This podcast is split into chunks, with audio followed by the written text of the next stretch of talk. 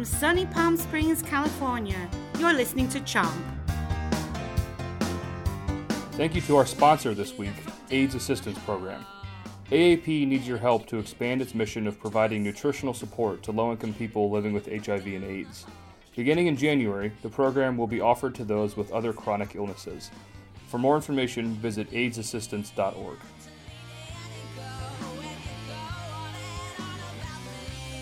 So in college, like anyone else, I lived with a guy who had no idea how to cook. I mean, no idea. We're talking things like Chef Boyardee mixed with Easy Mac. The peak of this futility was when he would make quote unquote Asian food, which was actually just rice and chicken mixed with soy sauce.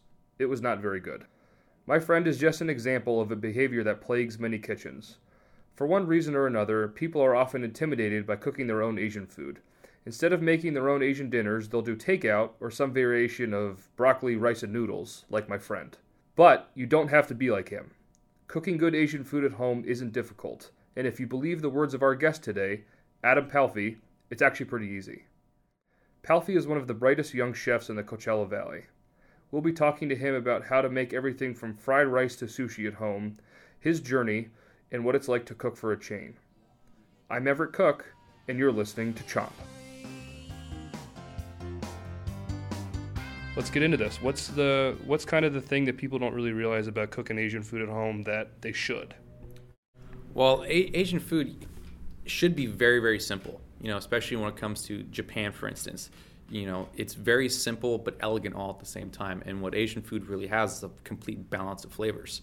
So yeah, you have your salty soy sauce, you know, your vegetables and you, you know your your rice and stuff like that but you also have a lot of sweet spices, you know, savory things, and it really gets your sweet, your spicy, your bitterness. It all depends on what you're looking for and what type of Asian cuisine you're really into. You know, a lot of you can go to like a PF Chang's and do like the orange chicken or a Panda Express like that. Um, yeah, there's soy sauce in there and they have the broccoli, but they also have some sweet sugar, orange, things like that. You mean you can go to Thailand or Vietnam, get some spices and some curries in there. So it all depends on what you want, but it's it's really a lot easier than what most people think. Yeah. So, I mean, you take a couple small ingredients. When it comes to Asian food, I would always have ginger, garlic, green onions. It's like the trinity to what we have in, here in America, which would be carrots, onions, and celery, or the trinity down in the south, like New Orleans, which would be celery, onions, and peppers. Okay. So you always want to have those in there. And yeah, you can do soy sauce. You can do hoisin, which is a great thing. It all it adds a very nice salt component, but it also adds some sweet too. You know, because it all depends on what you really want to do. I think uh, to a certain extent, Asian food has kind of a, uh, I don't know, stigma maybe uh, around it that it's that it's difficult, um, and I think a lot of that has to do with sort of sushi chefs and kind of the elegance of that kind of cooking. Now, sushi, for instance, yeah, a lot of people think that's very difficult, but it's not. It's very difficult to become a professional sushi chef because there's a lot of apprenticeship going and they're very particular on how they want it. It's very simple, but it's very, very elegant. I mean, you take regular rice, cow calrose, or some sort of you know medium grain rice. You can do long grain, but it really doesn't come out the same. You cook that off and you cut it with a little bit of vinegar. So that's where you get some extra flavor. And what I mean by cut it is you take your vinegar and you pour it over your rice and you take like a flat wooden spatula or a rubber spatula and you just kind of do a cutting motion which will kind of help integrate that vinegar into the rice and which also make it a little stickier and easier to play with. Mm. Now you don't need to have you know the perfect la- layer of rice because in traditional sushi they want one kernel of rice like high, like perfect. You don't need that at home. I mean, if you're doing sushi at home with friends or guests, the fact that you're able to do it is going to be impressive enough. You know what I mean? As long as you have the basic idea. So you have the vinegar, rice, and then you you're kind of chopping it, but it doesn't have to be as perfect as it would as in a traditional no sushi. It doesn't. You just have your layer of rice. You flip it over so you have the rice on the bottom and the nori on top, and you can fill it with any kind of fish you want. Let's just say I'm, I'm one of these people, and I you know I eat out Asian food maybe once or twice a week, but I can't figure it out at home. You said the Holy Trinity, so I should be picking up green onions, garlic, ginger, and ginger. Yep. And I get those three things. What's my next step? How do I how do I kind of go from very basic to maybe a little more kind of restaurant like? Not that you're going to give away your secrets, but so something really easy that you could do, you know, fried rice for instance. A lot of people think fried rice is very difficult. You know, I feel like everyone nowadays has a non-stick pan. Yeah. You know, which is which is great. So what I would do, you know, take some rice that you cook that day or the day before, get a nonstick pan. Um, ingredients that you're going to want to use your rice, you know, the holy trinity. If you like spicy stuff like I do, some jalapenos or some serranos, thinly sliced chicken, you know, sesame oil, hoisin soy sauce. You know, basic ingredients like that. You want to throw eggs in there? Yeah, go ahead, throw eggs in there too. So you really get the whole kind of traditional style fried rice. So, you know, you would start with, you know, sesame oil. Now, the thing about sesame oil is it has a lot of flavor, but it can be very overwhelming. So, you take a little bit of sesame oil, you know, which is rather inexpensive at the store, and a little bit of regular oil, whether it's canola oil, vegetable oil. Combine it so that way you don't have too much sesame flavor in there and kind of kills everything else. Okay. You know, then you're, you're going to saute your, your vegetables, your ginger, your green onions, and this is all on high temp. So it's going to be very, very quick. And then you're going to throw in your rice. You want to fry that up, and then you're going to add your, your thinly sliced chicken, which will cook literally in two to three minutes, as long as you have really high temperature panware. Okay. You get that nice and hot, you cook it in, then you add your sauces at the end because you don't want sauces to burn, like your hoisin, your soy sauce, and that's pretty much it. I mean, it's really, really simple. And at the very end, you can throw in some more green onions for some flavor, or what I have really come to enjoy is cilantro. It adds great flavor. It's got a wonderful smell to it, and as always, you're always going to eat with your eyes and your nose first. So if you have that and you smell it and you see it, it's going to have some beautiful color. That smell is going to come off your plate. And I mean, you can really make if you have all your stuff ready to go. You know, like your vegetables chopped up, your chicken sliced, You can have fried rice ready to go in 10 minutes, rather than sitting there and trying to do, you know, a big dinner, which is going to take 30 minutes to prep, another 30 minutes to cook, and then you have all these things to clean up. Where with Asian food, a lot of times everything's mixed into one. Right. Right. So I, I wouldn't call it a casserole like a lot of people would, but it makes it easier rather than having to clean up, have one pot really hot, ready to go. Last thing about, about cooking at home, is there any sort of equipment or anything like that that you think that is worth kind of the investment? If I were to say any kind of particular Asian equipment, I would always have a wok. Always have a wok on hand.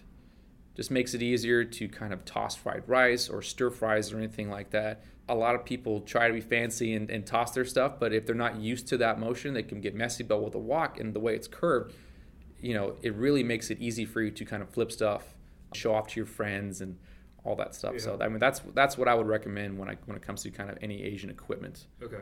And like you were saying too, that that's kind of then your one shot cleanup. I mean, you can cook most if you're doing a fried rice, you can cook most everything in that wok, right? Fried rice, stir fries, you know, the broccoli beef that everyone likes, you can do it all in that one thing. Um, I mean, it, one it- pan, one yeah, pan to clean. I like that. there you go. I, I don't know when it started, but I feel like Asian food has really, really come alive. Yeah, absolutely, absolutely. In the uh, and we'll we'll get to this later, but the the fusion aspect of it too. I mean, you see it mixed with a lot of different stuff now. Um, when I lived in LA, it was the joke was that you could never everything was fusion. You could never just have a restaurant that was one thing. So it was always like a uh, like uh, Mexican Korean fusion or stuff like that. You know, it was never kind of just like a Mexican restaurant. Um, so it's being mixed a lot of different stuff. So that's another thing about Asian food is be, it's become trendy to go Yeah. to have Asian food. So a lot of the stuff that you want, you can you can get at regular stores. You can get your you can get cilantro, you can get basil, you can get hoisin, you can get oyster sauce, sriracha, um, and I swear to God, everyone has sriracha in their pantry nowadays. Like everybody, it's it's like their ketchup. How did that happen? I don't know, like everyone has it. I- I don't know a single person who, who doesn't like sriracha is in everything now. I mean, it's like people Everything. put that on everything. I know Um, people put on their bagels. Oh yeah, well I mean look at all the fast food joints nowadays. You know, sriracha mayo. I think they even sell sriracha mayo in stores now, rather than people before like, oh yeah, I had I made this beautiful aioli with sriracha and mayonnaise. It's like you just go buy it at the store now. All right, so let's talk about you a little bit. So, where were you before, and how did you kind of get here, and what was your what was your path like? Let's. Kind of interesting, and it's the right time at the right place. Is pretty much how it happened to me. So I was in culinary school about five years ago. Never never worked in a restaurant. Going to school at Le Cordon Bleu in Pasadena, um, and the Roy's in Pasadena was literally right across the street. from your school. from my school. Okay. So I had a homework assignment because in culinary school back then you had to do culinary assignments as well as academic assignments. So one of my academic assignments was to go stage or pretty much intern at a restaurant for an evening and then write a paper about it. And I was asking my chef instructor, where do you think I should go? And she goes, well, I know the chef at Roy's. You know, him and I have done some stuff in the past. Give him a call and see if you can do it. Call him up. Yeah, he's like, sure, come in. I go in there and a little intimidated, you know, because I've never really stepped in a professional kitchen. And usually I've heard all these, you know, these nightmare stories of these chefs who throw stuff and yell at you and hit you and all this. So I'm like, great. so I get in there, and the first thing he asked me was, you know, you have your knives? Yeah, I have my knives. Okay, I need you. I want you to cut these onions. I want you to cut this basil. I want you to cut these chives. I'm like, okay, great. I'm, like, I'm thinking to myself, like, okay, I'm just starting to learn how to cook. My my knife skills aren't that great, and I'm sitting here going to try to do this. So I'm cutting the onions, cutting the chives, cutting the basil, and he goes, all right. How about you come back tomorrow night? We'll we'll stage and you know we'll go from there. I'm like, okay, great. So I go there the first night. You know, they're they're loud, they're yelling. You know, it's, it's so much different than what culinary school really prepares you for. Culinary school, you have five hours to talk talk about the food, prep it out, and then do it. Where in the restaurant industry, I mean, you got to go. Yeah. You don't have an hour. You have five minutes. So I, I worked there uh, that night, and then at the end of the night, they're like, "All right, nice job. Come back tomorrow." I come back tomorrow, and he's like, "So how do you feel about? Uh, would you like to? Would you like to work here?" I'm like, "Work here? Oh, well, I mean, I, I guess I'm not really looking for a job." Um, they're like, "Well, we just had a couple openings, and what happened was they had two line cooks walk out the day before I started in the middle of service, so they're they were down line cooks." And I'm like, "Sure, why not? You know, I'll I'll start working in a kitchen and go to school at the same time." You know, I figure that's only going to better my career and you know, I actually get experience. I'm getting paid for what I'm doing rather than working for free, which is always nice. Which is always nice, and that was it. I started working there, and took me about a year and a half from that point to become a sous chef. You know, when I first started, I was the veg guy, and then I worked on appetizers, then the broil station, which cooks all the meat and fish, and after that, I'm like, you know, I, I kind of want more. I'm, I'm loving what I'm doing, and I became a sous chef, and then I was a sous chef in Woodland Hills for two years, okay. and then I got a call from Roy uh, about a year and a half ago. Roy himself. Roy himself, okay. uh, because my in my chef in Pasadena and Roy are very very close, and I was getting a little frustrated with Woodland Hills, um, based on you know the clientele. They're, they're very difficult. They're very picky, and I wanted to do some cool modern food, and I really didn't see a whole lot of growth for myself within this company. Okay. So he calls me and goes, "Hey, I have a positioning open up at the Roy's in Pebble Beach." Oh, great, Pebble Beach! You know that's awesome. I go up there, I, I stage again, then I, you know, come back down. I feel like I did pretty pretty well, and I feel like I was I was going to get offered a position up there, and then I get a phone call from the director of chefs here at Roy's, and he goes, "Hey, you're being considered for the the chef partner position in Rancho Mirage." So I was like, "Oh man, what am I going to do? Do I want to take a position in Pebble Beach, or do I want to take a position in, in the desert?" Because at first I never wanted to come to the desert. Okay. Ironically enough, I was out here two years uh, two years ago when I was training to be a sous chef the chef out here offered me a position as his sous chef. I didn't want it. I didn't. I didn't like the desert. You know, I'm from LA. I like the busyness. I, you know, money, as many people will not believe me. I actually kind of miss the traffic nowadays. No. I kind of do. I kind of do. It's just it's that's Stockholm syndrome. That's not healthy. Yeah. You can't miss that traffic. it's just it's so it's so slow out here sometimes where I, I need that that busy go go go. I need that road rage sometimes. um, but I'm like, okay, so yeah, I didn't want to be there here. So I, I took the position in Woodland and then back to where I was before. I was thinking, do I want to be in Pebble Beach or Rancho Mirage? Well, Pebble Beach is six hours away from my friend's family and fiance. And it's as expensive, if not more expensive, to live there than LA. And then down here in the desert, I'd be getting paid the same, but the rent is remarkably cheaper. So I can actually save some money, you know, and start building a career and building equity and possibly buying a house, you know. I just turned 30 this year, so I figured, you know, if I can do all this, you know, before I'm 30 or early 30s, I feel like I got a head start on life. And I'm only an hour and a half away from my friends and family. So, you know, I'm like, all right, I'm going down to the desert. Plus, I like to golf. So, I mean, yeah. I got plenty of options here to golf. And I took the position down here, and I haven't looked back since. I mean, other than the seasonality, how slow it is, which can be frustrating at times, I love the people. The people are very, very nice. Not just the people I work with, but just the people who live out here in general. So, uh, but you wouldn't have gotten down here if it wasn't for those line chefs quitting. no, No, I mean, I, it I, funny how that works out? I never anticipated working for a restaurant like this. I've, I had eaten at Roy's one time prior to working there. And it's funny, a lot of people have a hard time finding a job, and I wasn't even looking for a job. Yeah. It just kind of fell into my lap, and it was the best thing that ever happened to me. So sometimes it's better to be lucky than good. uh, it's, so that leads us into the other thing I wanted to talk about, which is just Roy's is a chain, right? I mean, there are there are how many are there? Uh, I want to say there's 30 nationwide, Okay. not including the ones in Hawaii, because the ones in Hawaii are owned, spec- you know, directly by Roy. Okay, so I guess I'm just wondering how that works as a cook because you're you seem like somebody who kind of likes to experiment here and there, and you like trying new things, and but you at the same time you're also this isn't necessarily your own kitchen, right? I mean, you sort of have maybe it is. I don't know. I mean, do you have what are these guidelines like? I mean, do you have is the menu set? Do you get to change it at all? What do you what's your sort of freedom here? So every Roy's that's part of this of, uh, uh, under the corporate umbrella has a core menu that we have to abide by. Okay. Now, we also have what's known as a chef's page, where we have our own page where we can come up with four to five appetizers and four to five entrees, whatever I want. You know, yes, I do have to get it approved, so I can't, you know, go get some crazy product and bring it in, and but I mean at the same time I am allowed to. So for a period of time, I was running legitimate wagyu beef from Japan. Guarantee you, I was the only restaurant here in the valley that was doing that. Yeah. Um, and I really wanted to, you know, give these people something different, something they've never had before, something that you really you can't find anywhere. I mean, yeah, you can go to LA and do that. You can go to Vegas and find that, but I want people here to try that, you know, because I, I feel like I'm a very progressive chef. I like to, you know, press the envelope and, and you know do a lot of different things.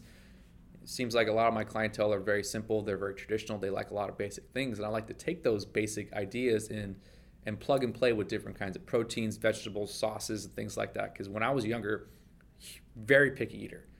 I didn't eat a lot of stuff. I hated mushrooms. I hated a bunch of vegetables. And once I actually gave them a chance, I'm like, oh wow, this is some really really good stuff. Um, like for instance, the Food and Wine Festival. Yeah, I had the chicken wings, but I also had octopus. A lot of people are afraid of stuff like that. But if you do it in a way and with the proper technique and, and flavor stuff like that, it's delicious and you can you can make it great and you can really convert someone into someone who is very reserved and reluctant to try new things to you know like oh if, you know if, if i can eat octopus what else can i eat i can probably try something else that's really good So you hook them, you make it relatable, you hook them, and they're sort of more willing to try other things. yeah Okay. So I mean that's that's what I like to do. Now with corporate, yes, I do get frustrated sometimes because there's certain things I can't do. I can't change um, some of the core items, you know, because some of the core items sell better at different locations. Uh, You know, so like some of the items here, some of them sell great here, and they don't sell in, let's say, Plano, Texas. right. Um, so I'd love to be able to change some of those items, but but I can't. But at the same time, it's I appreciate the fact that I can't do it because it's humbled me, and it, it doesn't allow me to get arrogant and be like, well, you know, if it doesn't like, I'm just going to do what I'm going to do because my food is better than everybody else's. But I mean, you got you got to give a little, you got to take a little, and it's, it's it's frustrating, but at the same time, it's it's worth it. Well, you probably learn a lot. I mean, so you have your you have your chef's page, and that kind of gives you the freedom to do whatever you want. I have to imagine too. You're also, you know, you're relatively young, right? So you're still kind of learning. I'm assuming, and you're probably picking up a lot from somebody like Roy, right? I mean, that's probably a great resource for you. I know he's you know got a ton of restaurants to worry about, but um, I don't know. I mean, do you get to kind of like soak anything up from him? I mean, does he come around? Do you get to kind of pick up stuff? Now he doesn't really come out to the desert too much anymore, but when I was in Pasadena and LA, he would come by a lot. Uh, and yeah, absolutely. And yeah, he he teaches you, and it's really the small things when it comes to Roy. Yeah, there there are certain techniques that everyone needs to lo- know, but one of the things that he told me that I'll never forget is the status quo. Never be the status quo, because you become the status quo and then you're forgotten about. Yeah. Um, and finesse. Always have finesse with your food. Don't just plop it on there. You know, take the time, take the love and the care to do that. You know, every chef will, who is ever passionate about their food will always ask their line cook, "Would you serve that to your mother?" You know, and if the answer if the answer is no, then why would you serve it to anybody else? Have take pride in what you do. Finding the small little details that are going to separate you from, you know, Joe Schmo over here to this great chef yeah, I mean, and the modern techniques that that he's been able to pass on to me, you know, molecular gastronomy, things like that, which is seen to become more and more popular. You see that with foams and powders Yeah. and snows, but there's there's more to it than that. It's not just those techniques. It's you know, sous vide is another item, which iron- which actually has been around in Europe for 30, 40 years. It's only just become popular here in the states now. But yeah, anytime Roy's around, I I follow him around like a lost puppy. You know, anything that he can teach me because he's had so many years of experience. And, and you're right. Yeah, I am very. I've only been professionally cooking for five years, which is nothing in the Yeah. long scheme of things. Um, I feel like I'm very fortunate to have great teachers, which is why I am in the position that I'm in. You know, when I go and I touch tables, they're like, they're surprised. They're like, how are you the chef? You're, so, you're so young. It's like, yeah, I'm young, but I've also worked very hard and I've had great teachers, which is more important than working. I'm not, I'm not saying it's not more important than working hard, but in combination with that, it's allowed me to get where I am. And with food, you, you will never know everything about food. It, it doesn't matter how knowledgeable you are about fish or produce or, or meat or how to fabricate something or how to make a sauce. Food is constantly changing. And you really have to kind of reinvent yourself and reinvent your food in order to keep your business going. But it's probably a lot easier to do that when you have the, I don't want to say security, but you know, the kind of established brand of Roy's and Roy Yamaguchi and sort of all of his, everything that he's done in the last however many decades. And then you kind of get to come in and you get to experiment a little on your own, but then you have this kind of structure set up. And then that gives you the freedom to, you know, you can always rely on that structure, you can always rely on your base, but then you also get to kind of toy around a little bit while you're learning. I mean, I don't know.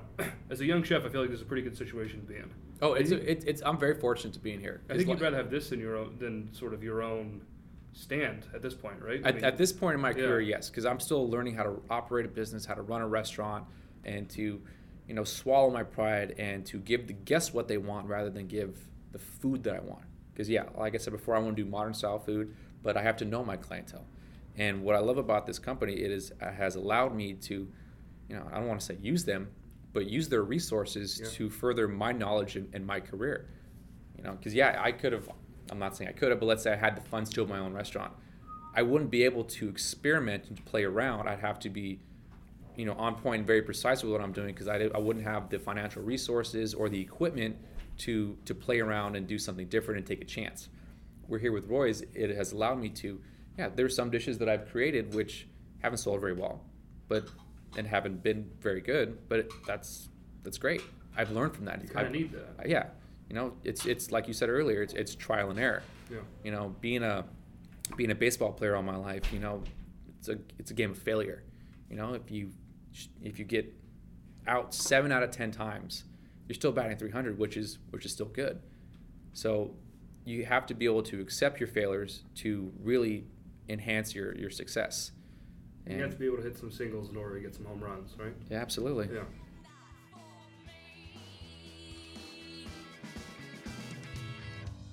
Chomp is a Desert Sun production. The team includes Ashley Hopkinson, Sarah Day Owen, and Kate Franco. Caxton, the great local Coachella Valley band, wrote our theme music, so thanks to them. I'm on Twitter at Everett Cook, and if you like Chomp, subscribe on iTunes or wherever else you get your podcasts. It helps other people find our show. I'm Everett Cook. You've been listening to Chomp.